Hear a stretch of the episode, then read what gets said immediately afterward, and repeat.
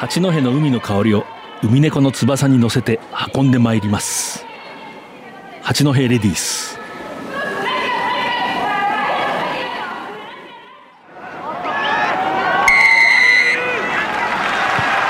藤島大の楕円球に見る夢。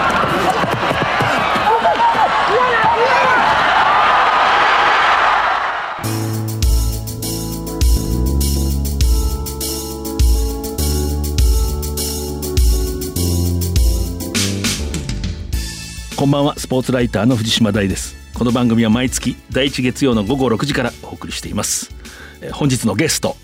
5月のテストマッチでオーストラリア代表ワラルースを破った桜15の南咲キャプテンです、えーまずはこの1ヶ月。えーリーグワンの初代チャンピオンは埼玉パナソニックワイルドナイツです。え5月29日日曜ファイナル国立競技場で行われました。私は今試合が終わった直後の、えー国立競技場にいます。リーグワンの初代王者は埼玉パナソニックワイルドナイツです。プレーオフ決勝東京サントリーサンゴリアスを18対12で破りました。前半特にワイルドナイツは相手の投入するラインアウトにまプレッシャーをかけて、ま、サンゴリアスの攻撃の機会を奪った。そして後半ね非常に大事な勝負どころのスクラムを押してペナルティーを奪った。これで決まりましたね。女子15人制日本代表オーストラリア遠征えー後ほど触れますけれども桜の15フィージー代表オーストラリアバーバリアンズそしてオーストラリア代表に3連勝しました。女子代表ワラルースを12対10で破る。これは歴史的な出来事だと私は思います。ワールドカップの開催地2027年オーストラリア。2031年はアメリカに決まりました。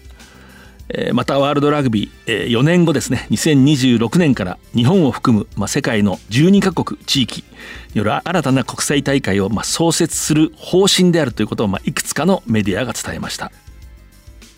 男子15人制日本代表6月18日25日ウルグアイと、7月2日9日にフランス代表と対戦します、ヘッドコーチのジェイミー・ジョセフです。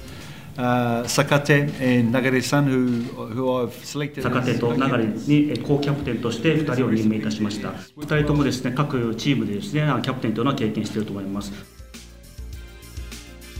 太陽生命ウィメンズセブンズシリーズ、えー鈴鹿大会が終わりこの後は6月18日19日に弘前大会、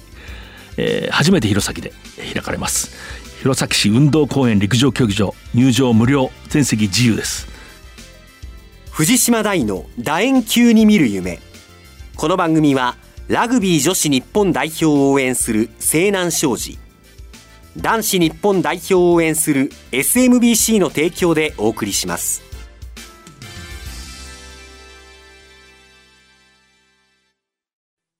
今ここから始まってゆくつながってゆく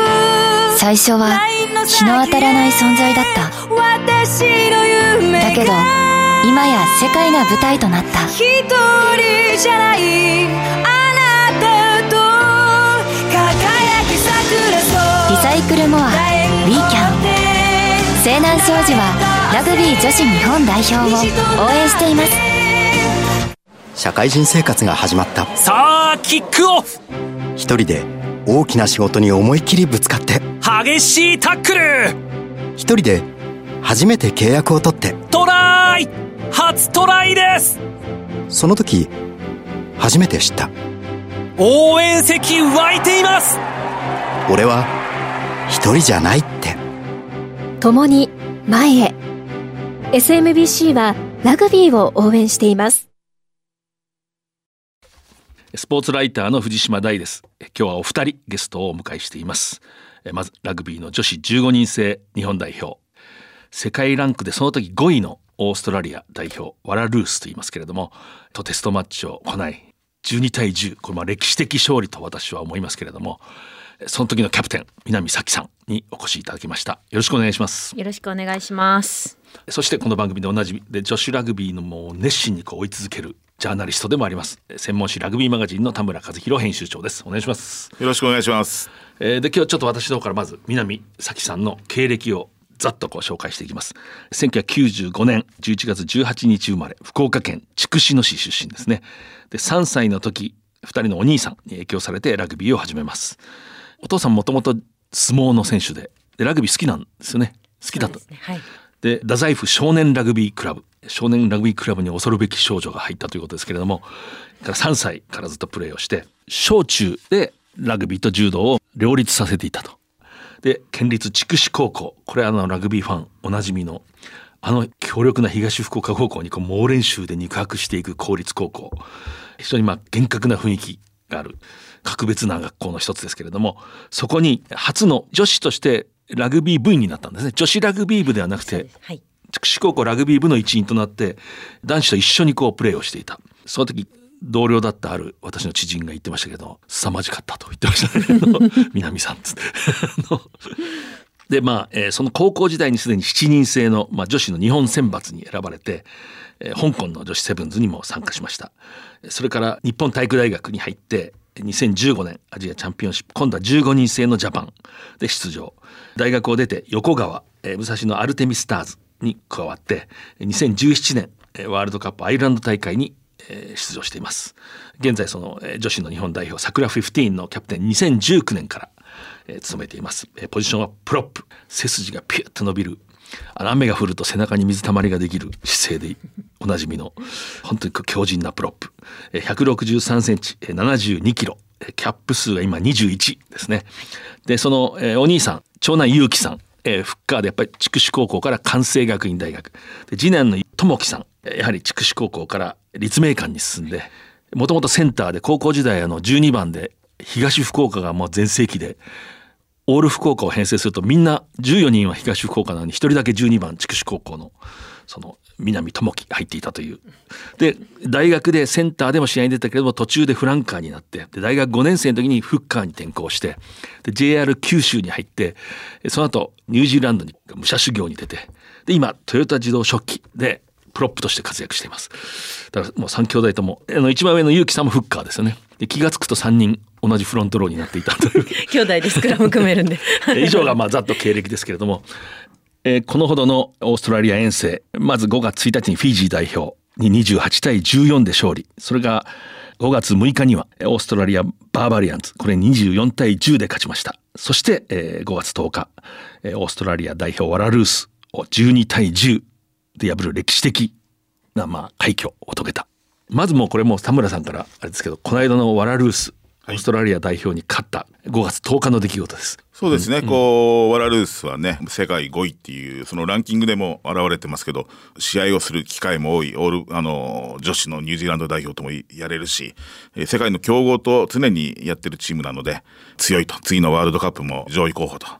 それに勝ったっていうのはねすごいですね。まああの遠征の初戦でねフィジーに勝った時にあいいラグビーするなってみんな思ったのでもしかしたらとは思ってたんですけど本当に勝ち切るとはねあの思ってましたけど思ってませんでした。どうですか南さんは？絶対勝つんだっていうところは気持ちの部分はマインドのところのセットをしてたんですけどいざその試合であの自分たちが勝ったらもうこの想像していた以上のこう高揚感というかこう嬉しさだったりっていうのは本当にあって。でもうグラウンドにこうその、まあ、歴史的勝利って言われてますけどその瞬間にあのグラウンドに立てていたことは本当にあの幸せなことだなというふうに思っています。あの試合あのオーストラリアの女子代表が初めてその先住民族の言葉の国歌を歌うってんでそれも結構ニュースになったんですがあれでこうちょっとセレモニーが長かったんですね試合開始。の そうですね。あの想像していたよりこう入場してからセレモニーの時間が長くて、あれって思っていつ終わるんだろうって。あれ結構キャプテンで難しいですよね。気合い入れてガブッと出てってはい。肩組んで、はい、もう行くぞっていう気持ちだったんですけど、なんか途中から肩あのみんなで組んでたんですけどその腕がちょっとしびれてきちゃってあの前後変えてって言ったりしてて。あの本当総合いいセレモニーでしたけどこれから戦う人にしたらちょっとこう待たされるような感じもあってああいう時でキャプテン難しいでしょ？みんな集中切れないか。そうですね、ちょっと心配で、その後の国歌も全部終わって少しエンジンの時に、あちょっと一回気持ち入れ直してっていう風な声かけはしましたね。でもああいう大一番をこううまく戦う時ってなんか試合前の雰囲気はいいでしょ？うキックオフの時もそういう感じでした？不安感っていうのがなくて、こうみんなのこう気持ちがすごくあの前に出てる感じを、言葉には出てないですけど、あの感じましたね。うん。はい。あの時はまあ左プロップ1番で出場してましたまあキックオフでなんとか最初にこうぶつかる時あるじゃないですか。その時の感触はどうでした？あもういける前に自分たちが出れてるっていう感覚はありましたし、そのキックオフのところであのファーストプレッシャーをかけてくれてたので、そこはあの感触的にもすごく良かったです。これ編集長はやっぱあの試合一個見てどういう印象？フィジー戦の時から、えーディフェンスがいいっていうかあのキックカウンターは何回か走られたんですけど、えーまあ、例えばブレイクダウンからとか、えーセットプレーからとかあの辺はすごく前に出ていて。まあ、しつこいんですよね、本当チョップタックルっていうのを、あの遠征の最初からテーマにしてて、足に行こうって、これやっぱりね外国人選手すごく嫌がるので、もうフィジーなんてねみんな本当に嫌がっててどんどんイライラしてイエローカードとかもらってたので、あこの調子でいくといいかなって、でもやっぱりワラルースは強いもんなって思ってたんですけどやっぱりこうワラルースも嫌がってたしちょっとでも軽いプレーするとね前に出てる分それ拾ってトライとかそういうのもありましたし、あのー意思統一それてるなっていうのとやっぱり一番びっくりするのはメンバー編成があの試合直前で変わったわけですよ。そうですね。いろんなことがあってね、いろんなことがあって、まあそれはい。ねそれなのにちゃんと自分たちであのセルフコントロールして、あれだけのパフォーマンスできたっていうのはすごいなと。ヘッドコーチを含めてこう、はい。突然ねいわゆるコロナの感染があって、キャプテンとして非常に難しかったと思うんですけど直前にこう、その辺はどういうふうに対処した？動揺しなかった？同様そのどうしようっていうのがなかったんですけど、あの驚き驚きというかあこんな間近にこうコロナがあるんだっていう ところは一番最初の率直な感想で、けどその後に本当にすごいあの良かったなって思うのはそのまあメンバーに入っていない選手がこうメンバーに入ったりだとかその控えだった選手がスタートになったりっていうそのメンバー編成があったんですけどそこでその変わった選手たちが緊張だったりこういろんな複雑な心境があったと思うんですけどそれを見せずにあのプレーで出してくれたっていうのが本当にあのすごいなって思いましたしこう選手として一選手たちを本当にリスペクトしますし、まあ、キャプテンとしてもそういう振る舞いをしてくれたことに本当に感謝していて、で誇るべきチームメイトだなとも思ったし、まあ、こそのおかげでそういう一人一人の気持ちが出たことによってそれがこの勝利につながったのかなというふうに思っています。あの非常にこう前へ早くこう出るディフェンスが効いてたし、あとまあラックですね。いわゆるブレイクダウンのしつこさ、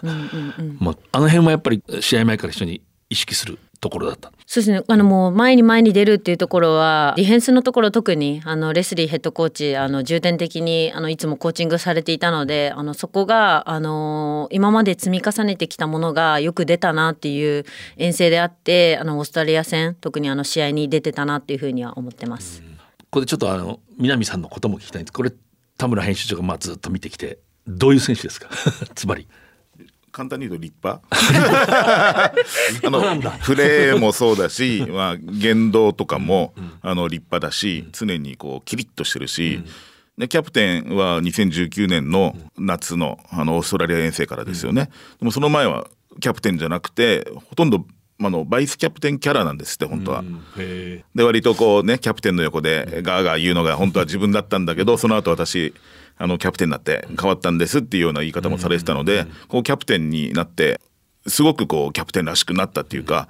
えーそういう印象を受けてます。でも立派。とにかく立派。ありがとうございます。恐れ入ります。ええ私も立派なスクラムを組むのはもちろん見て見てきたんですけどね。やっぱりそういうこう統率力も。そうですね、ええはい。キャプテンはでも大変でしょ？こうナショナルチームのキャプテンっていうの。は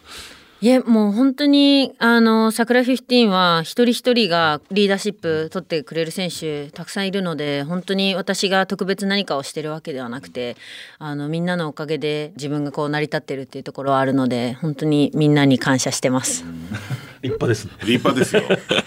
でねあんまりこう国際レベルとしてはプロップとしては大きくないじゃないですか、でもまあねあの姿勢がいいのでちゃんと組めてご本人前、えー話聞いたんですけどやっぱプレーのインパクトに自信があるんですって。こうボール持ってバチンと当たるのにすごい私あのその辺は自信があるんですって前も言われてたのでそういうのってやっぱなかなかね日本で試合を見る機会がないので分かんないんですけどその辺がやっぱすごいらしいですよ。パンチ力が。この間桜15見ていて見るたびに思うんですけど昔からラグビー見てる人間ですとちょっと昔の男子のジャパンが重なるんですよね。つまり選手の編成がほとんど日本に生まれ育った人ほぼこう漢字の名前が並んでいる時代のにこうああいう強豪国に立ち向かっていく時のもう前に出なきゃ話にならないし低いタックルじゃなきゃもうで負ける時もあるけど勝つ時は感動する こうでその頃から日本の選手って実はこうパーンって当たったりするのは意外と強い。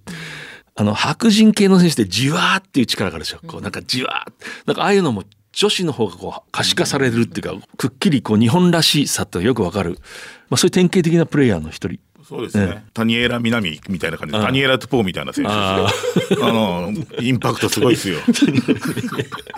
ドーンってね。はい。タニエラ南でいきましょう。まあでもその体の強さ自信がある体幹とかそう。そうですね、うん、もう先ほども冒頭におっしゃってくださってたんですがあの父が相撲をしてた影響でまあ多分そのあの力強さもこう 遺伝的にあの引き継いだのかなっていうのはありますね。お母様は父親が日体大の相撲部の時のマネージャーだったんですよね。あ、そうですね。もうエリートですね、真の。この間の勝利の後、イギリスのガーディアンっていうこう新聞がオーストラリア初のリポートでそのちゃんとジャパンの勝利を伝えてて、あの南キャプテンのコメントがこう英語に訳されてたんですけどね。I am extremely proud. もう本当に本当に誇りに思うってこうまさにまあ日本語でそう言ったんでしょうけどそういう心境だった終わった後そうですね、うん、みんなの頑張りとその努力にをあの誇りに思いましたし、うん、まあ自分が自分自身がその場に立って桜のジャージを着れてることにもあの誇りに思いました。うんもちろんそのコメントっていうのは日本語で読めるわけですけれども読んだり聞いたりできるんだけどなんか一旦その翻訳のフィルターを通して読むとまたなんかこう伝わってくるような、ね。でその時のコメントで英語で読んだのそのまま言うとこれは自分たちの勝利だけじゃなくて自分の国でラグビーをしてる女性のためにそういう勝利なんだっていうようなそういう気持ちももちろん。いやもう本当にそうですね、その桜のジャージを着てるあの着てたあそこの23人立ってた23人はもちろんですけど、うん、そのベンチにいたスタッフだったりあのまたあのそのメンバーに入れなかった選手。であとはの日本でそのここの遠征にも来れてないメンバーだったり、まあ、日本でプレーしてる女子ラグビーのみんなのあの思いを背負ってあの私はプレーしていたので、あのそこであの勝つことができて本当に良かったと思ってます。うん、しかしあのスクラムこの試合ね3番もよくやりますけど1番であのトイメンの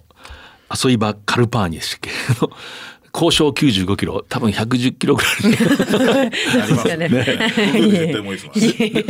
単純なこれも昔の男子のラグビーに重なるんですけど極端な体格差がある、ね、ロックなんか向こうも本当にこうものすごい大きい選手がいたり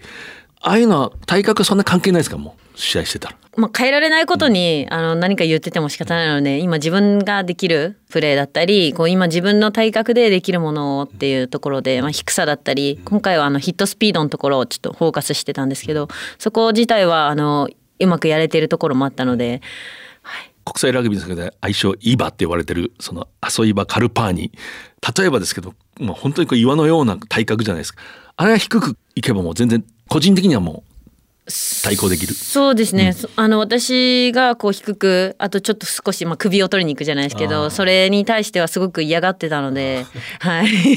これも昔のなんか職人のプロみたい 首をクッとこう取るわけですね、はい、これちょっと取ってもらっていいですか？首 首で。すかどういう感触か味わってみたいので、はい、いや首取ります。な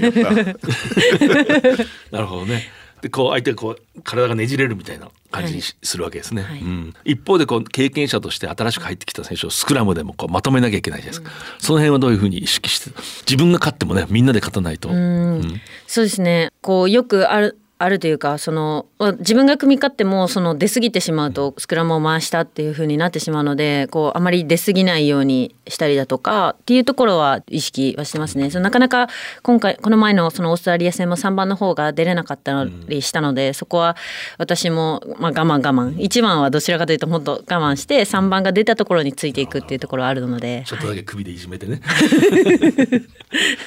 あの田村編集長が見ててこう期待できる選手どんな印象でした？ね今回ねあの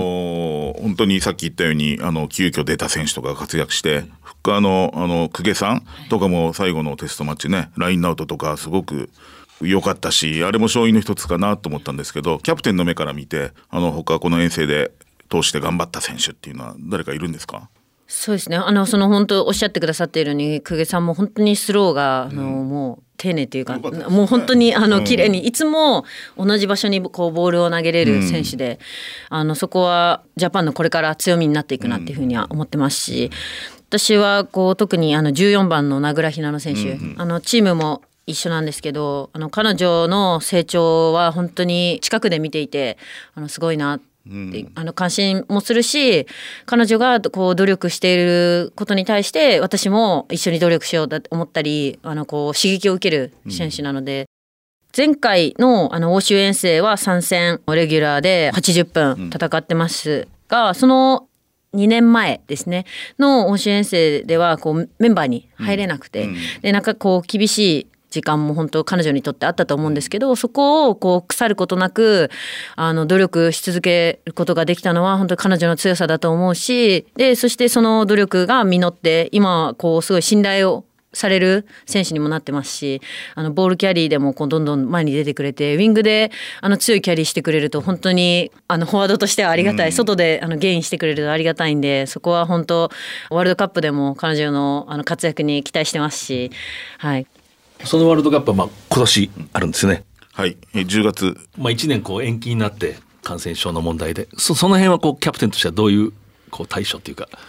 そうですね、もうプラスに捉えてますね。本当1年延期になったことで、あの私たちが準備できる期間が1年増えたっていうところで、あのー何かこうそこにネガティブな感情はあまりなくて、あのー1年その自分たちが準備できるところにあの当てることができたのは本当に良かったなって思いますし積み上げてきてるものをさらにビルドアップすることができたのかなってこの1年で、はい、思ってます。まあ、ニュージーランドでこう女子のワールドカップが今年ですねあります。でジャパンのプール戦の相手は、えー最初はカナダアメリカ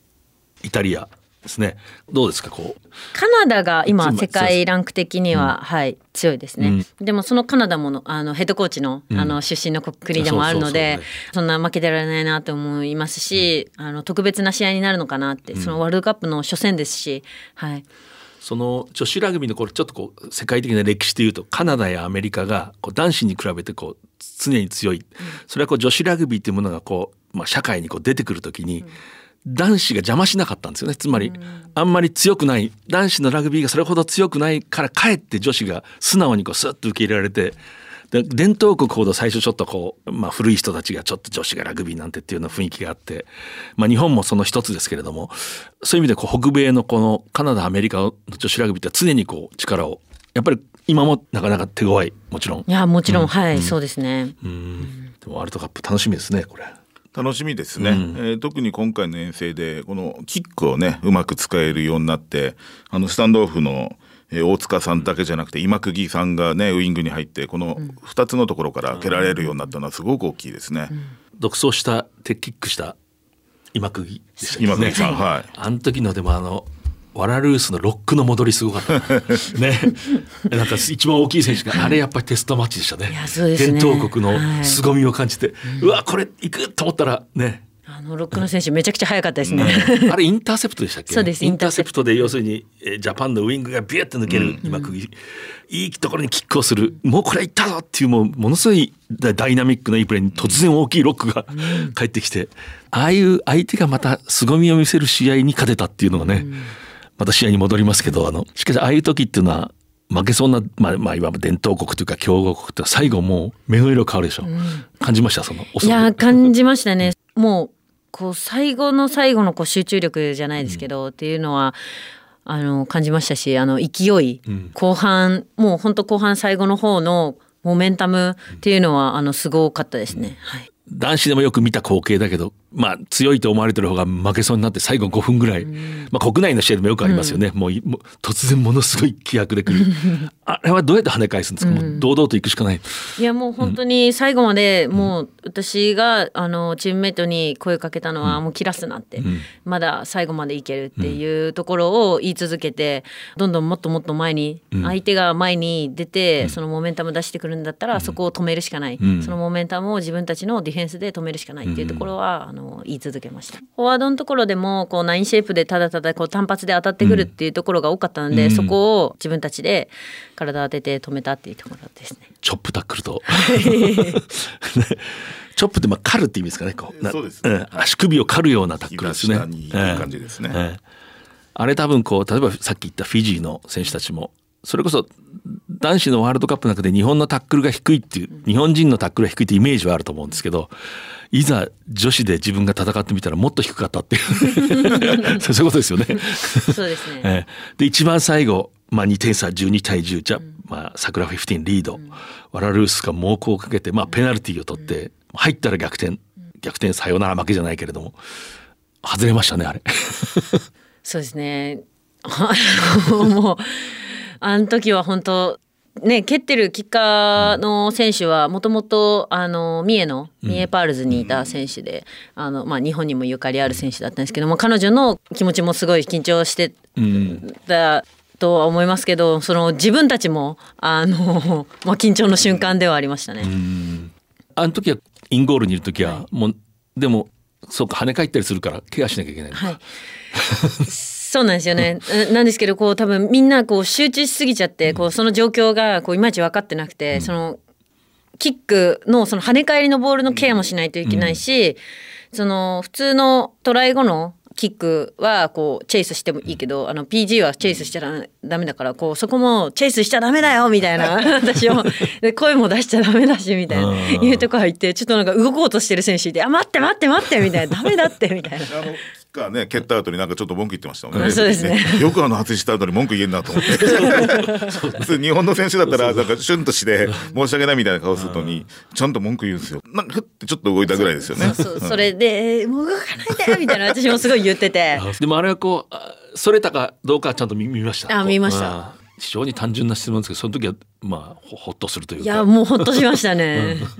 まだあの時間はそこからまだあったんで、でもその後こう外れて安堵した次はまた危ないじゃないですか。ここキャプテンはどうするんですかこういう時。いやもうあの最後までその攻め続けろ。その守りに入ってしまったらそこをつけ込まれてしまうので、最後まで攻め続けようというところは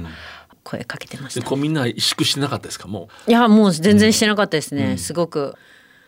逆にこうみんな集中しすぎてあの目目が合わないじゃないですけどっていうもうゾーンに入ってるっていうかっていうところはあったんで。ストマッチですね。ね、あのー男子のワールドカップのアイルランド戦、日本静岡で勝った、あの試合の終盤に言ってますよね、もう日本がタックルし続けて、うんもうこれはもう見てる方もこれは日本が勝てるって思うような試合だったと思いますね。ね。でもこう初めて強豪国を倒すような時って、勝っていいのかなって思う心境になると危ないじゃないですか。うん。そうですね、私のオーストラリアの対戦前のこう気持ちその遠征に行く前は相手のまあ世界ランクもこう上っていうところもあったりそこは少し気にしてたんですけどその私たちがこうオーストラリア戦の前にこうバーバリアンズオーストラリアバーバリアンズとしてそのノンキャップではあったんですけどいつも出場機会のこう少ない選手とかもその試合ではあのたくさん出ててでその選手たちが活躍してるのを私はその時ウォーターであのサポートしてたんですけどそれを見てあのすごくこう刺激をもらったというか自信ももらいましたし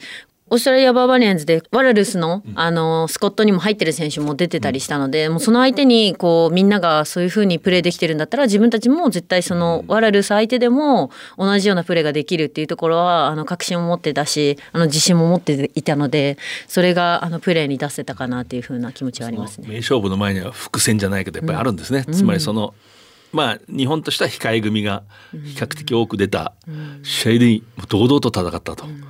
それを見てこう主主力の選手たちも自信をつかんだ、いつもはこう出場機会ないですけどその試合も本当にあのみんなみんなパフォーマンス良かったですしこれからもあのワールドカップに向けてどんどんレギュラー争いにこう加わってくくる選手だとは思うのでその選手たちが多分あそこで勝ってあのプレーをしたっていうのはあの日本の女子ラグビー桜15としてもすごく自信になったかなっていうふうには思ってます。今そういうことですね。使命っていうのはねそのこの今のチームじゃなくて、まあ、代表全体でもあるし代表の歴史でもあるし先ほど言ったような日本中でこうプレーをしている女子の選手たちの、まあ、ままさに歴史を刻んでいくと、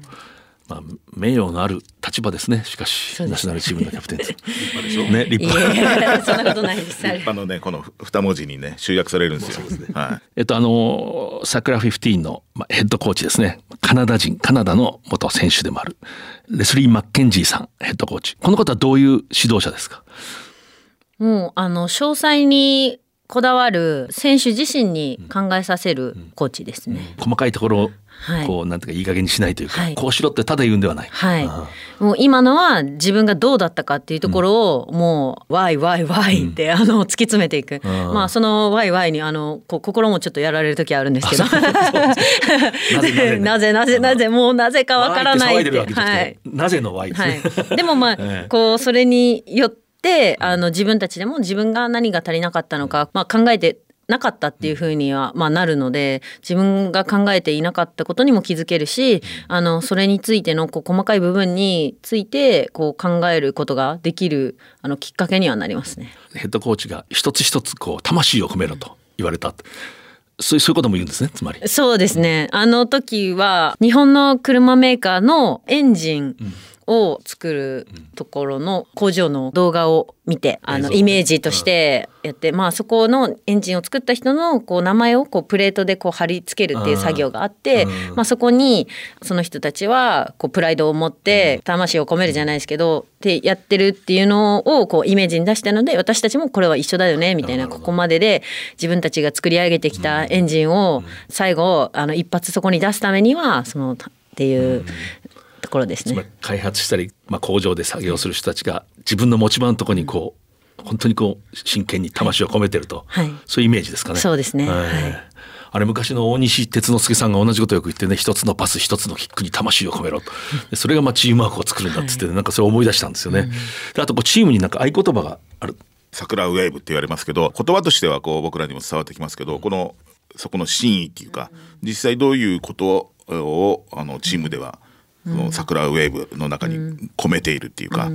どういうふうに考えてますか？そうですね。あのチームの中でもこういろんな捉え方があってもいいし、それはあの自分たち自身でこう考えていこうっていうふうなことはあってるんですけど、このじ私としての桜ウェーブは、まあ波ができる前にこう雨が降って、そのその雨がこうどんどんこう水になって、それが波になっていくっていうところ。を私は思っていて、でその雨の粒が私たちの一つ一つのこう努力であったりこう積み重ねていくものその一つ一つがこう大きくなって最後波になってその大きな波に乗って私たちがこうワールドカップにこう乗り込んであの私たちの波を作っていくっていうところは私の解釈としてはありますね。めちゃくちゃ壮大ですね。俺が思ってたのと全然違いました失礼しましたこれはディフェンスのプレッシャーそうそう誰か一人いたらまた次が行くんだと。ってモメンタム作るんだぞぐらいだと思ってたら壮大でした、は今な波で僕は雨を想起したことはなかったい、んで。僕もすごい。立派ですねやっぱ。り。いや立派立派。集約されますよもう2019年に、まあ、いわゆるバーバリアンズ。はい。イングランド。もともとは英国の非常にこう名誉あるねクラブハウスとグラウンドがないクラブと言われてるんですけれども世界中の観客をこう魅了するようなラグビーをする。尊敬される選手を集めてこうチームを臨時で編成する。でその女子のバーバリアンズに選ばれたんですよね、はい。でウェールズのカーディフで試合をした。で女子のウェールズ代表と。このバーバリアンズに呼ばれると本当に名誉なことですけどどんな経験でした？もうなんか、なんて言うんですかねこう夢のような1週間じゃないですけど、こう世界のこうあの有名な選手だだったり本当にいろんな国の選手とプレーできることって本当になかなかないので。の名誉なことですしあの2017年のワールドカップが終わった後にこの女子のバーバリアンズが作られるっていう風な話が出ていて私はもうその時からもうそこに出たいやってプレーしてみたいっていう気持ちがあったのでそれが現実になって本当に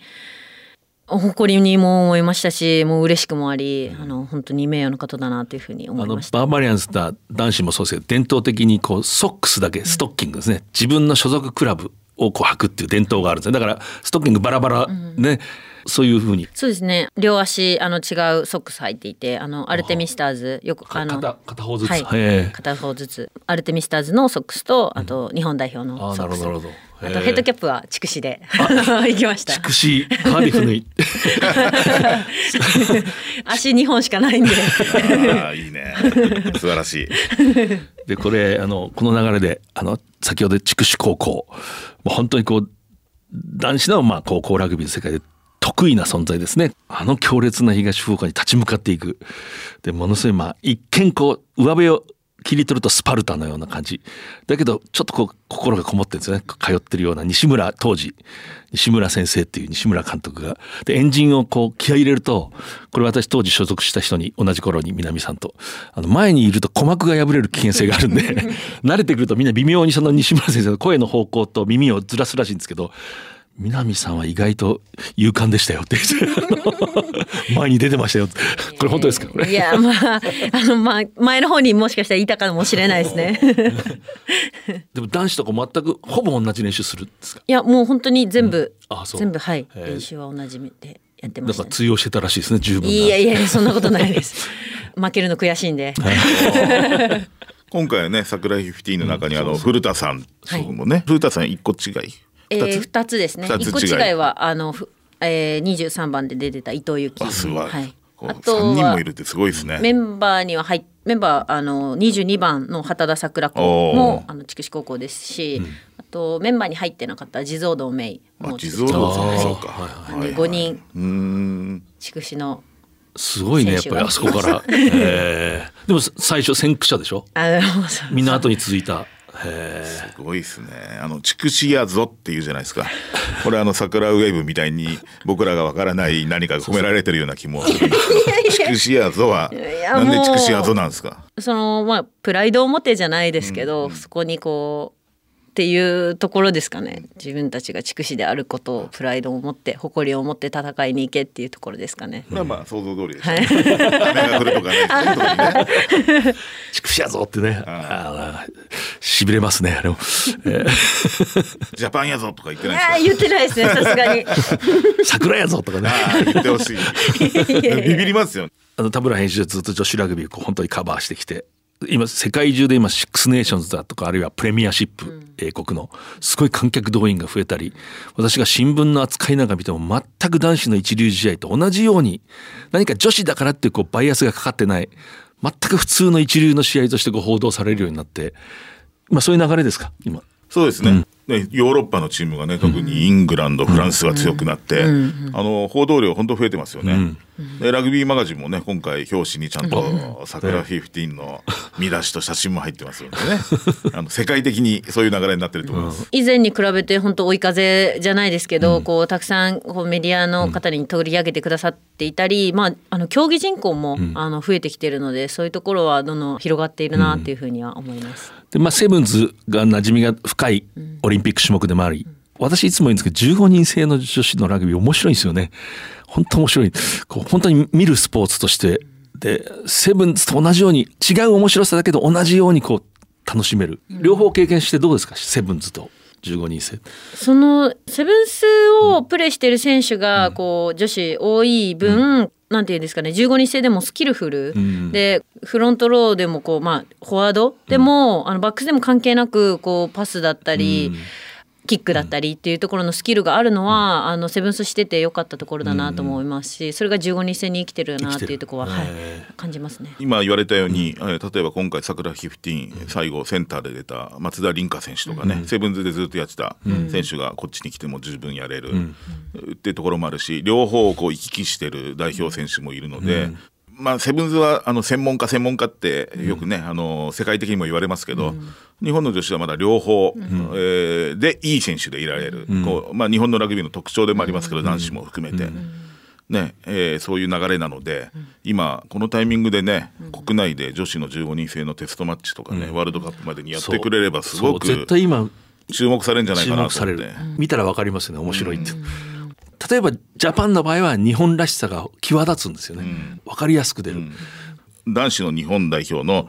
あの数年前。これは遅れてるとかそういう問題じゃなくてあのいい時代の日本代表のラグビーやってるなっていう感じが受けますよね。やっぱりこう日本出身の選手が多くて。これは外国出身が多かったらダメとかそういう話じゃなくてえー世界の大きい選手にあの日本の小さな選手が低く速く戦うんだっていうこう明確さがすごくみんなのあの金銭に触れると思うので。ぜひワールドカップまでにね何試合か国内でやってもらえると。それでは最後に、えー本年10月8日から開催されるラグビーワールドカップえーニュージーランド大会に向けて、えーファンの人にこういうことを伝えているのがあったらおっしゃってください。女子ラグビーをまず知っていただいて、でそこからこう興味持っていただいてこう応援してくださっているのをこう感じているのでもっともっとその女子ラグビーのファンが増えていけばいいなっていうふうにも思いますし、まあ、これからはただ女子ラグビーだったりこう女子の日本代表っていうのではなくポジションだったり名前も覚えていただければなというふうに思います。なんか編集長最後締めてください。はい、えー、ね、男子のね、日本代表のね、リーチマイケルもこう立派な男としてね、世の中にすごくもう知られてるので、女子の日本代表のキャプテン、南崎も立派な人間だっていうふうに、多くの人にしてほしいですね。はい。本当にこう立派な。立派。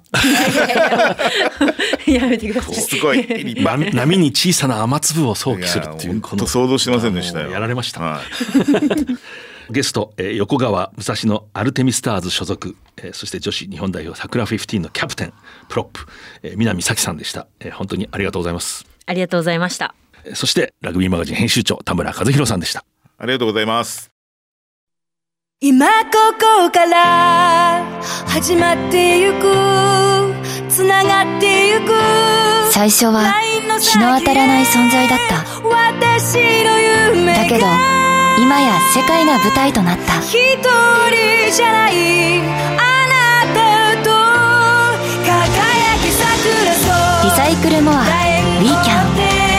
西南商事はラグビー女子日本代表を応援しています。社会人生活が始まった。さあキックオフ。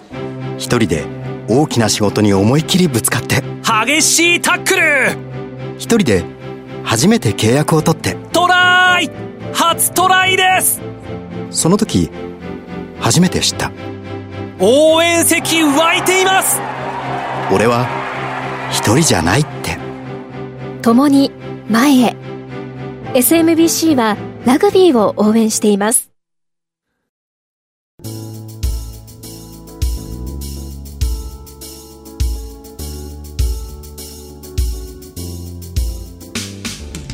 八戸の海の香りを海猫の翼に乗せて運んでまいります。これはね1988年11月3日